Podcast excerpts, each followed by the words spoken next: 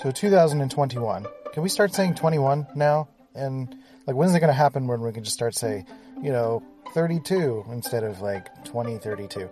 I don't know. Anyway, 2021 has been very much a year for me about diving into my unconscious and diving into my shadow elements of myself. A lot of that has been private and personal, but I've shared a lot of it, that on this podcast. And this episode in particular, I want to talk about how to introspect, how to dive into yourself, how to dive into the mental canals of your brain and pull some of that stuff out. Maybe not necessarily shadow stuff, but maybe noticing little everyday things. And I think one of the books that I think can help is a book called Subliminal by Leonard Mlodinow. I'm not sure how to say that, but it's M L O D I N O W. And I started reading that book before I learned that I have dyslexia and I was having a hard time getting through it. Not because of the book, but because of my dyslexia. And it's really powerful about understanding subliminal messaging, understanding all of the unconscious information we take in around us. So I think it's a really powerful book for you to check out if you go to audibletrial.com slash dopamine, D-O-P-E-A-M-I-N-E. And if you sign up for the audio version of that book and sign up for, audi- for Audible, through that link, then we get a kickback here at Dopamine, and that really helps to support the channel and to support everything that we're doing here with Dopamine. And I realized for myself that introspection is something that I personally um, have been doing all of my life not just as an introvert, which we're going to cover in the podcast, but as someone who is doing deliberate growth work. So if you're someone who is deliberately doing growth work, first of all, listen to this podcast, but then after this podcast, go to audibletrial.com slash dopamine, D-O-P-E-A-M-I-N-E, search for the book Subliminal by Leonard Mlodinow, and dive a little bit deeper, and that's going to be something that's really going to be useful for you. So with all that said, let's hit the button and get started with the show.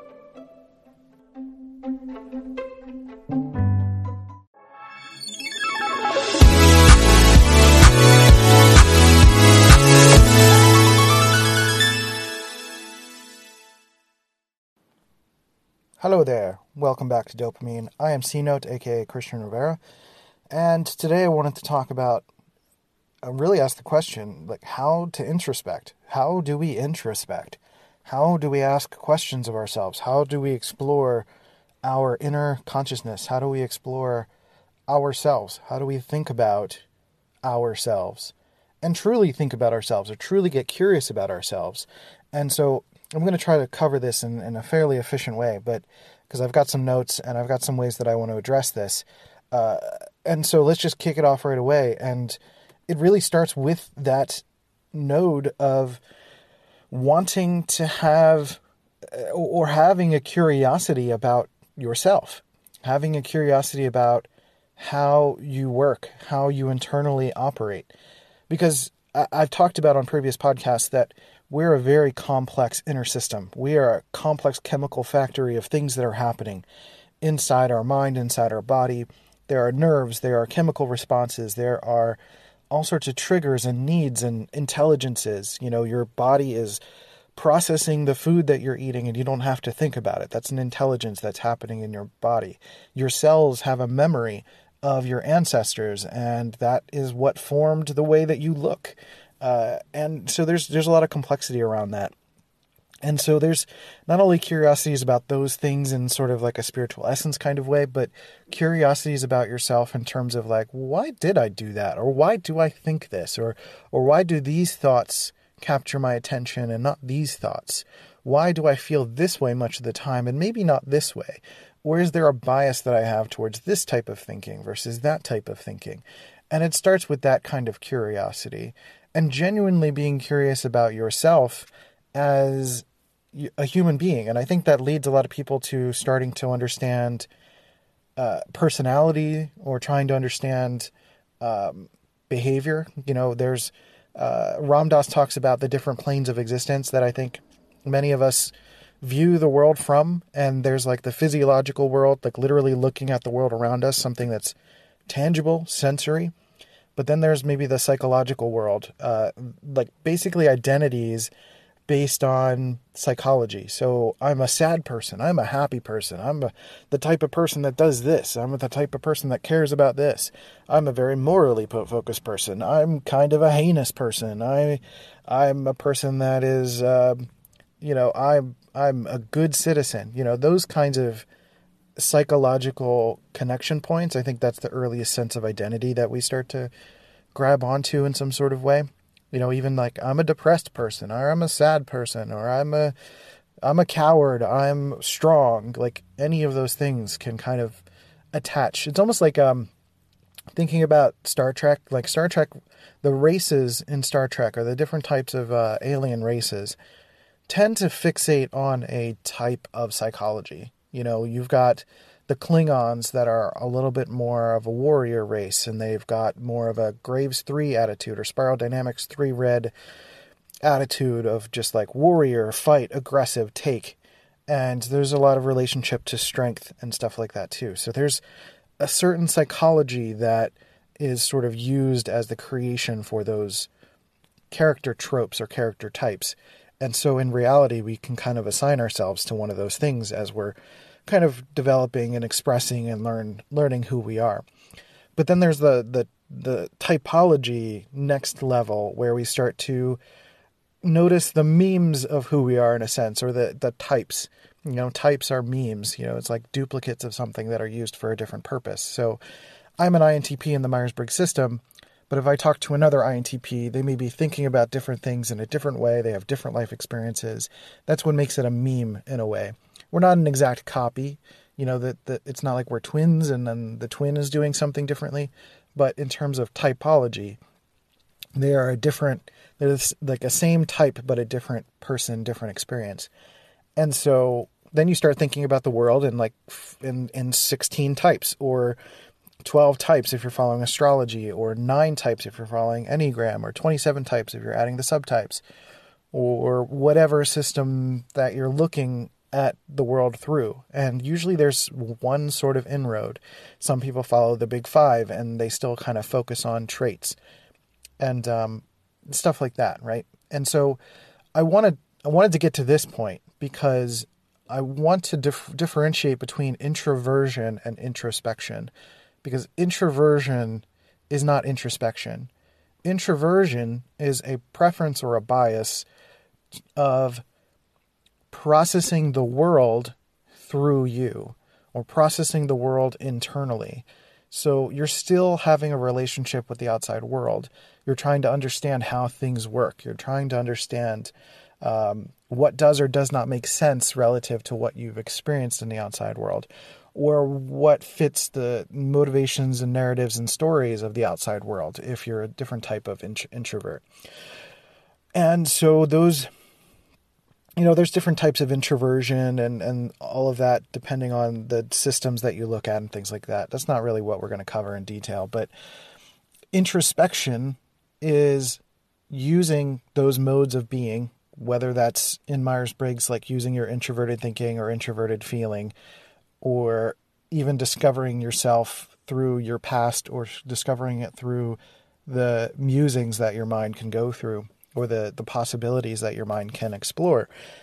All of those are ways of getting to know yourself, the, the introverted side of things. But introversion, again, is not introspection because you can introspect by bouncing things off of another person.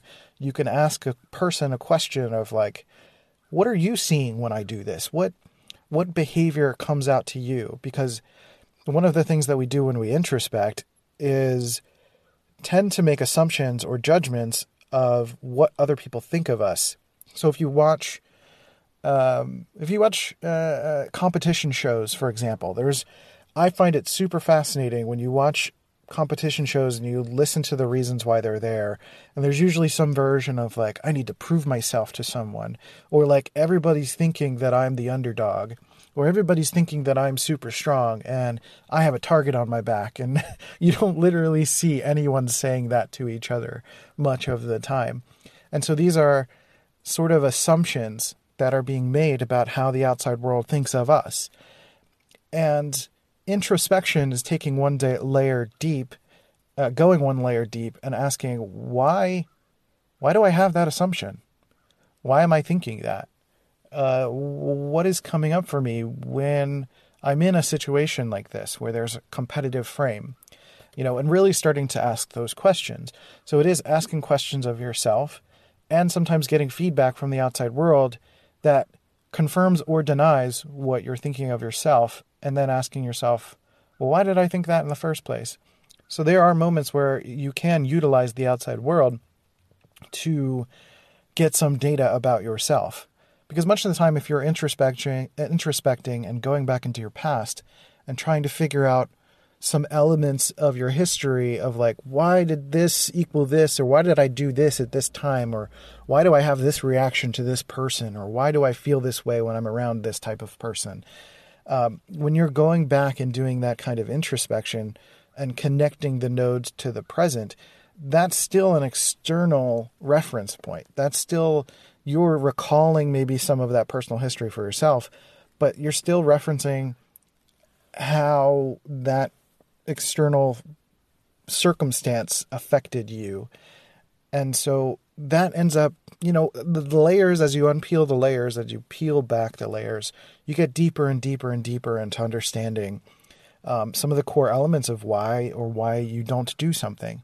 So, for example, recently I've been unlocking my relationship to food. One of the biggest challenges I've had with food is overeating. I've been basically portion control for the most part. It's not necessarily gluttonous in terms of like eating all of the time, but when I have a meal, I'm overeating the meal. So I have to, I feel like I need to finish it all in one sitting or that when I order something, I need to order more food than I realistically need for my body. And I'm trying to calibrate to that. But I'm realizing that as I do introspection and I understand, like, why do I overeat? Why am I ordering too much food? Or even getting into the distinctions of, like, it's not necessarily overeating, it's not gluttony in that I'm picking at things all the time or trying to get some sense of security, what I'm feeling or what I have been feeling or realize that I've been feeling is that I order more food because there's a scarcity mentality related to food, which goes back to some spiral dynamics, two purple stuff from when I was a kid, and children have a relationship with resource. Either they're denied or given resource, and there's a lot of that because there's a dependence. You know, when you're a kid, you're depending on your parents or uh, what's around you, your tribe, to to have things come to you, to have food and resources and toys or whatever. And at some point, you could be denied that or given that, and you don't really have control over that. So I realized when I was diving into my personal history that I had a relationship with food that I wasn't sure if there was going to be more coming.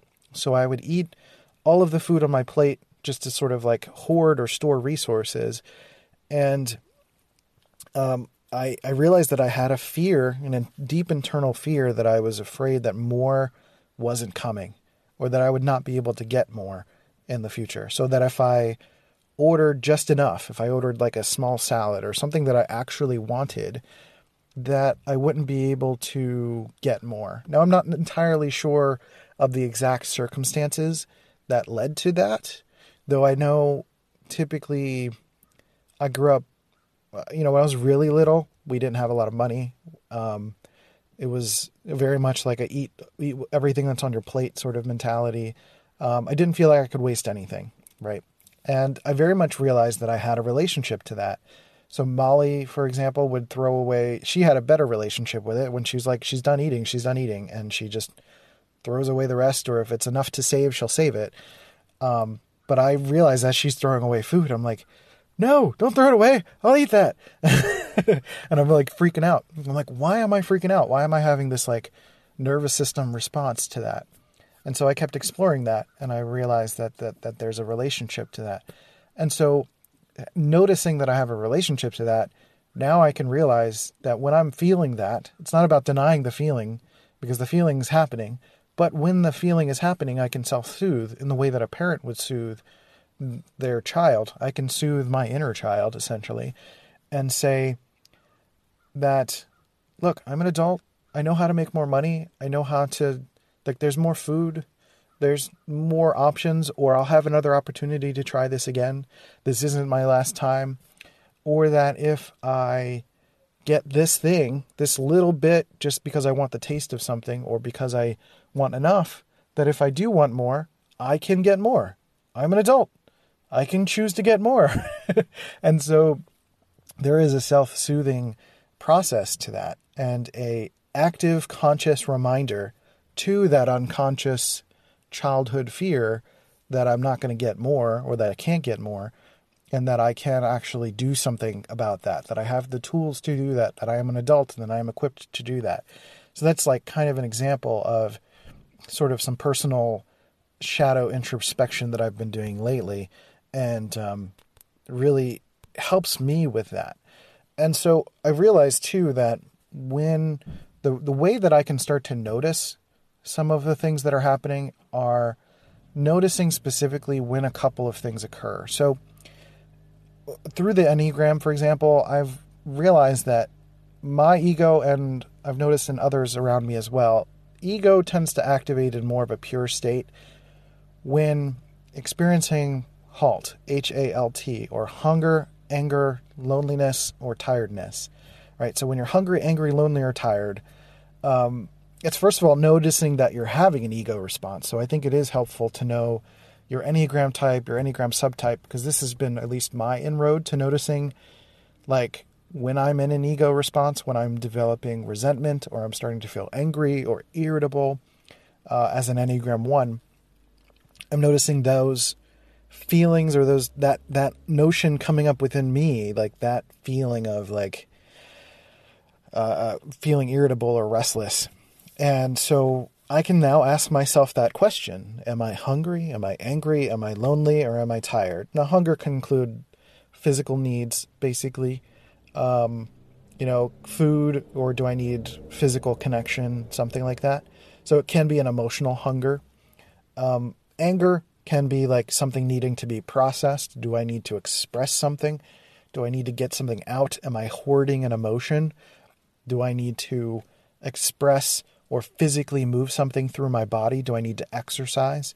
Uh, loneliness can also mean physical loneliness, like maybe you haven't communicated with a person in a while, maybe you miss someone, maybe you're missing connection, um, or maybe you feel a lack of purpose or there's some bigger picture thing happening there. But usually, there's in this context, it's more of a micro thing. Like, am I feeling like I need to call someone? Do I need to connect with someone?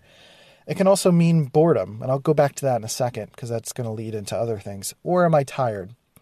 Um, do I need some sleep? Do I need some rest? Do I need to lay down? Do I need to read? Do I need to self soothe, you know, in, in that sort of way? So I think it's good to ask that question. If you know your Enneagram type and you've noticed some of your tendencies in your Enneagram type, then you can start to ask yourself the question okay, my Enneagram passion is flaring up, for example, or my behavior or some tendency is flaring up, what is happening? Why is that happening? And it's usually, in my opinion, because of some relationship to being hungry, angry, lonely, or tired. And so, to go back to the lonely part, there's also this relationship to boredom. I think boredom and loneliness are either really closely tied together or can easily get conflated. And I think boredom is the window into introspection because one of the challenges and one of the reasons that we're we have a difficulty with introspection is because it's really hard to spend time with yourself.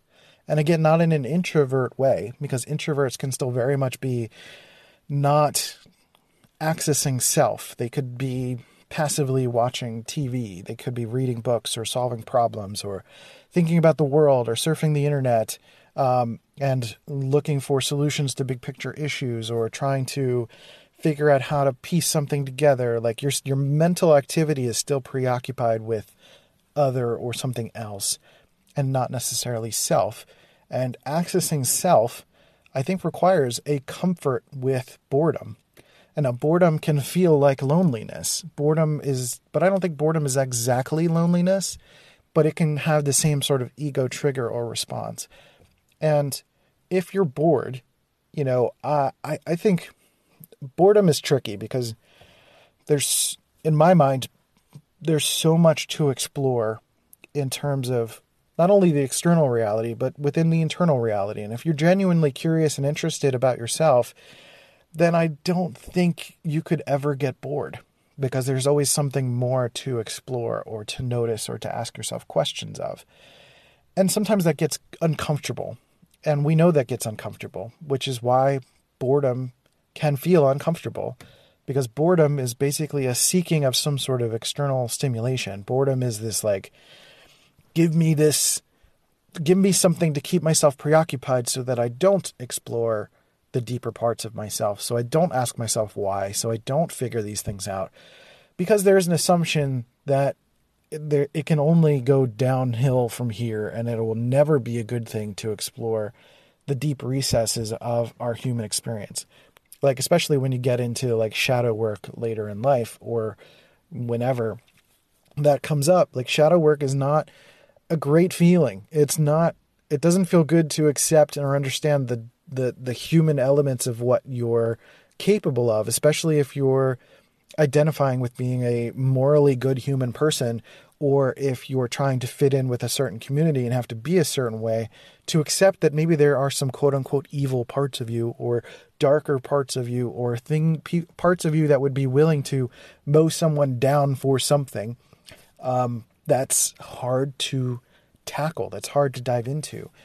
But that if you do it slowly and you do it with care and simply start to get comfortable with sitting and waiting and being, you know, then those things won't feel as intense because it's not something you have to do every single moment of every single day.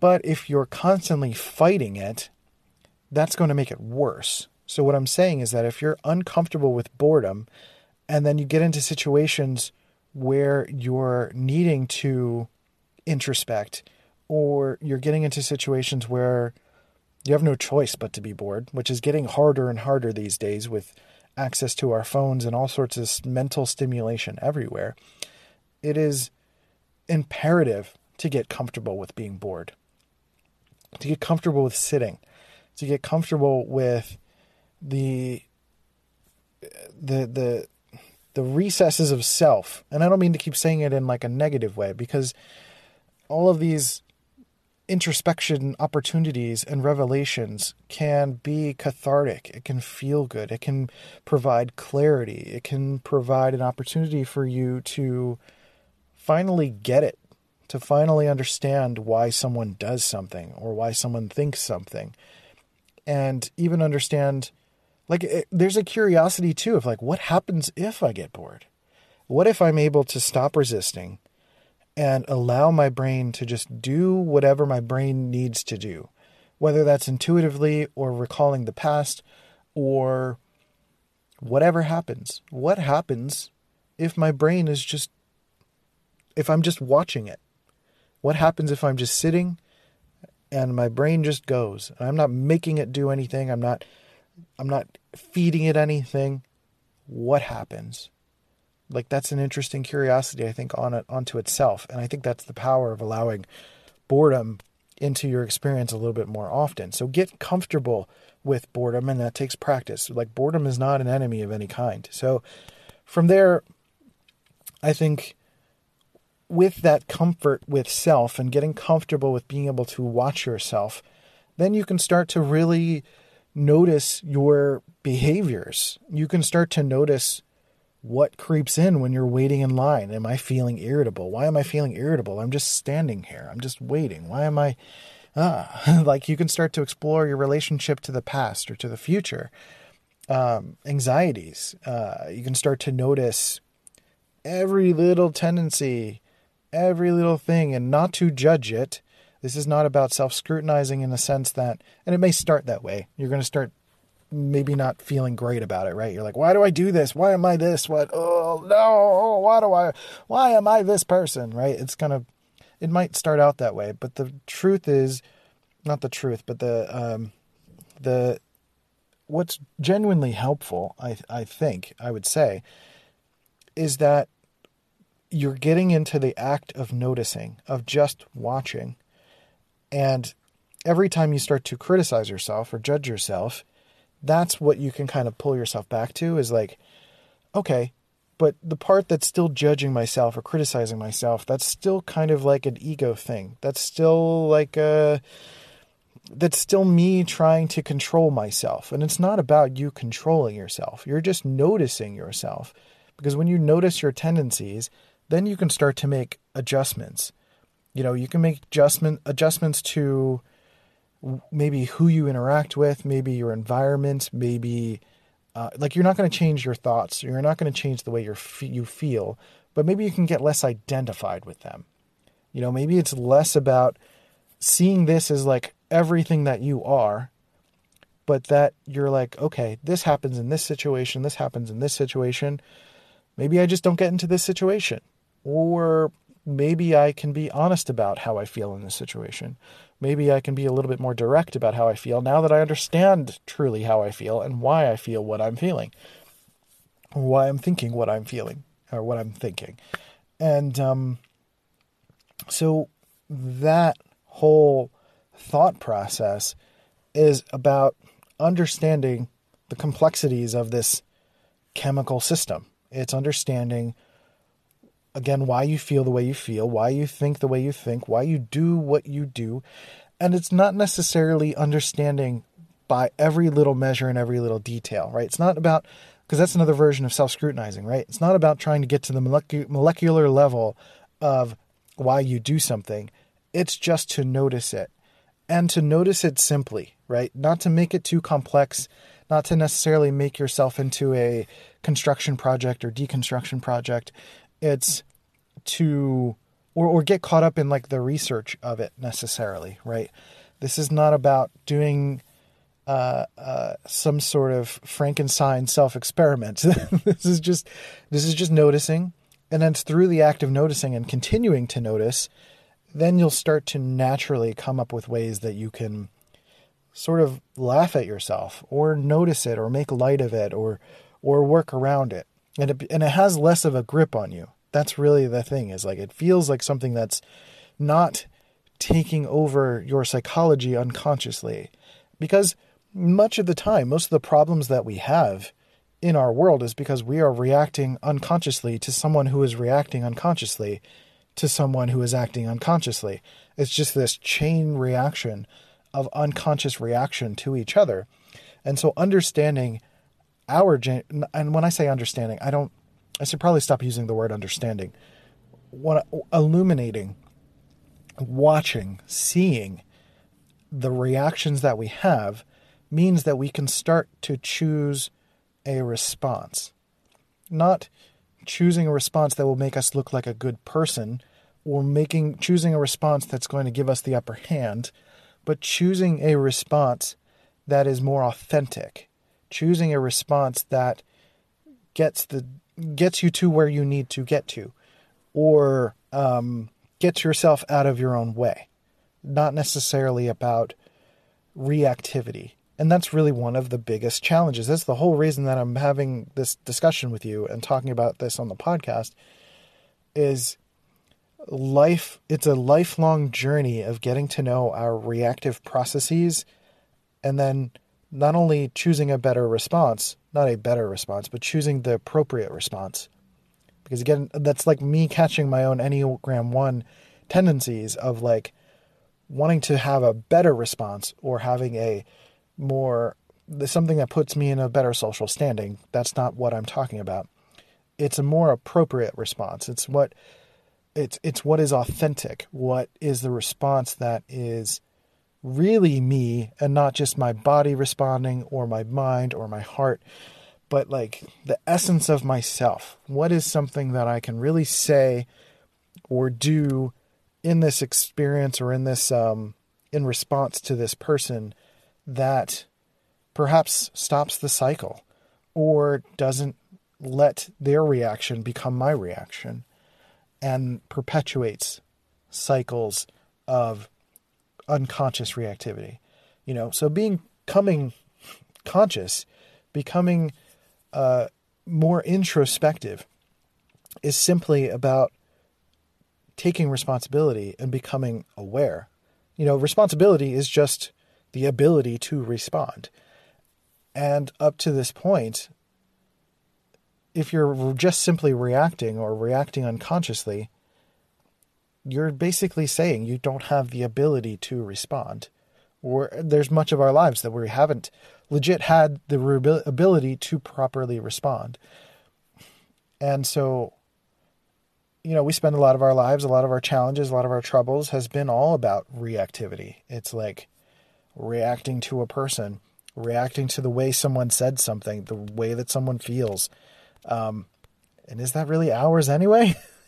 you know, um, that can be really, uh, that could be kind of strange, you know, when you realize or feel that you're reacting to something that was not really something for you to take on anyway. It's another version of of hoarding a feeling or a thought, right?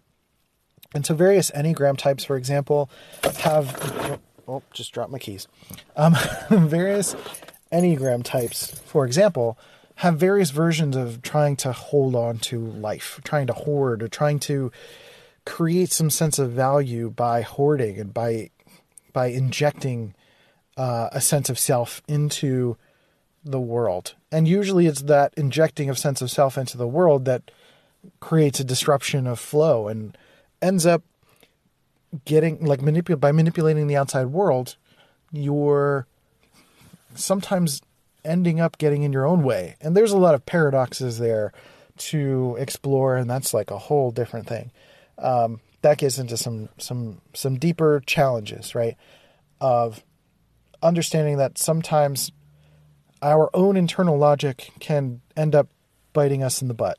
you know, um, for me, every time I'm trying so hard to be a good person, it ends up harming someone else because in order for me to be a good person, I need to make someone else a lesser of a person. That's just the way it works. Um, you know, because inherently I'm saying that we are not equal. And I, I think it's not entirely wrong. I don't think there's anything um, I don't I don't think that I'm I'm actually going to let that go because that was starting to get into a uh, philosophical discussion that I think would actually end up breaking what I'm talking about here because we're talking about introspection and in that moment just now I had a moment of introspection where I was like I think I'm getting into a rabbit hole that's going to actually activate my ego more than it's going to actually give a demonstration of my ego. Um, so I think I satisfied both actually by accident, but uh, I'm just kind of letting that go and pulling back. And you see how I responded there. I had a reactivity moment where I was reacting to my, even my own self, where I was starting to talk about something that sort of activated a part of my brain. And then I was just like, you know what? I chose not to just, we're not going to do that, you know? And so to kind of wrap this up, I feel like much of what we're responding to is like online arguments. We're responding to everybody's opinions about all sorts of things around the world, um, or ways to operate, ways of being. And sometimes you can choose, like, not responding is also a response. Um, but also realizing when your reaction may be something that's just not helpful for the situation. There's something that my friend Antonia Dodge from Personality Hacker says um, to not argue over neutral things. And that's something that makes sense to me too. It's like it, it doesn't make sense for me to continue to argue about neutral things. It's like neutral things being like who did it? Like who was to blame for something? It might not even be relevant, especially when you're doing deep psychology, psychological work, trying to understand your past and like maybe blaming your parents for something, it's like that might not even be relevant. It's like blaming your parents. Uh, if there's like a point of origin that you can detect and point back at them, that just gives you an external thing to point at again and say, like, well, it was their fault. And then devoiding yourself of any responsibility for how you're going to respond. And that just perpetuates the cycle. That's not to say that they shouldn't take that responsibility, but that's their journey. And if you can identify the origin point of what happened for you, then you can introspect and understand your own responses, or maybe understand what you needed and then what you didn't get. But then also understand, like, why did I need what I needed? and then it gets kind of even crazier from there. Um, so it gets into like other weird territory. But to eventually blame something, to blame an external source, is another version of just like outsourcing responsibility. It's like they should have done better. And very much in so many cases, yeah, they should have done better. But now is your opportunity to sort of change the tide, right? And I think there's this hubris that we have related to the outside world where for some reason we feel like if we change the outside world, the world the outside world's going to change us for the better. And it, very similar to the paradox that I feel as an Enneagram 1 that if I work harder, I'm going to eventually be able to rest. If I manage the external circumstances so that I can finally eventually rest, then everything will be running smoothly and then I get to rest. And so each Enneagram type has kind of a version of that. Um, each personality type has a version of that. Each human being has a version of that, whether you put it into types or not. A version of trying to solve the problems of the outside world so that I myself can get what I want. And oh boy, you can't save the world by literally always saving the outside world.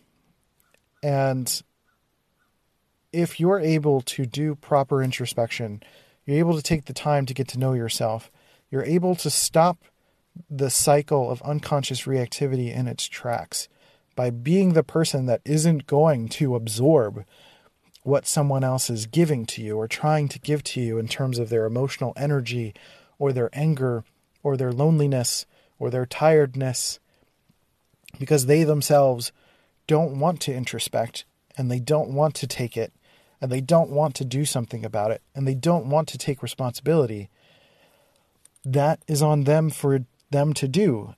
And it's basically, you're saying, you might be saying that if I change the whole world, and I'm saying this, you might be thinking this unconsciously, that if I change the world, the world will be better for me. But that's basically saying I would rather try to shift the minds and chemical factories and behaviors and feelings and experiences of 7.7 billion people, or however many there are as of this recording, um, rather than be by myself, think to myself, explore my inner workings, find some sense of, of, of peace or patience or bliss or calm or or accept my anger or accept my feelings or accept a desire to connect or accept an over infatuation with like intellectual thinking uh, whatever it is that is your stuff it's like i would rather the world and the circumstances change than to deal with myself. When you can access the inner workings of another person all of the true depth of any other person in existence, you can't change anyone's mind. It is nearly impossible. Even if you think you are, it's usually through some access point where they ended up feeling like they changed their mind for themselves. And that's therein lies the rub, right? Is this assumption? It's an assumption that we can move the needle of the world the only way that we can theoretically move the needle of the world is by getting everyone around a singular idea. But for everyone to get around a singular idea, there has to be an enemy. And that ends up getting into awful genocidal territory. That gets into some really bad stuff.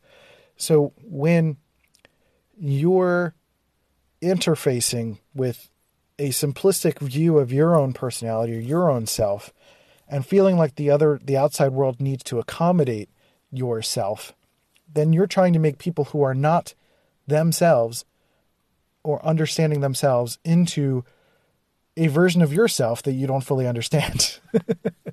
And so that again gets really muddy and tricky and frankly downright dangerous. So all i'm saying as i'm ranting and raving at this point is that introspection has a greater impact on the outside world than any forceful impact that you feel like you can have by being forceful to the outside world.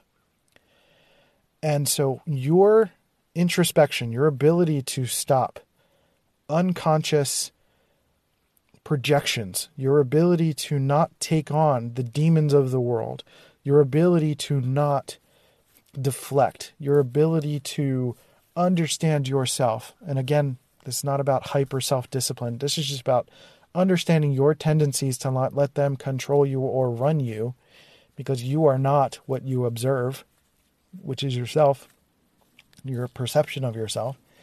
If you are not, if you're able to observe your mind or your heart or your gut or your nervous system or any uh, asp- anything that you you can observe is not you. And that gets into some like really other crazy stuff that I should probably stop. but um, when you start to get into that territory, you know, things really, really get real. But all I'm saying is that introspection is a powerful tool for changing the world. It is a powerful tool for improving relational challenges, right? There's a reason that when you start to grow as a person, or that I've started to grow as a person, that people around you start to get triggered by it because they can't put their stuff on you anymore. Their stuff doesn't have anywhere to go, and they are starting to be forced more and more to deal with their own stuff. And truly, the world would become a better place if if people were able to introspect, if they were able to analyze and understand or feel or see, just simply see what they're experiencing, why they're experiencing it, and why they're so desperate to get rid of it, and what that what happens when they get rid of it. You know, many of the challenges of the world happen because it is so easy or feels so easy to just offload our shit onto someone else. And if we are taking personally, you and I, having this conversation, if we ourselves are able to not do that, then I think we are making the world an exponentially better place by every person interacting with us getting an opportunity to not just offload their stuff onto someone else and therefore think everything is okay, but maybe they get an opportunity to have something reflected to them or get an opportunity to feel like their tools that they feel like they have, their personality strategy, isn't going to work in every context, that they might have to think about something else, another way. And usually there are limits that we that we that are really hard to perceive. There are limits that are difficult to perceive when it comes to our personality strategies of offloading all of this gunk onto someone else. And we have to hit that limit for us to grow. You know, at some point you realize that like one of the reasons I started to dive into personalities because I got tired of myself.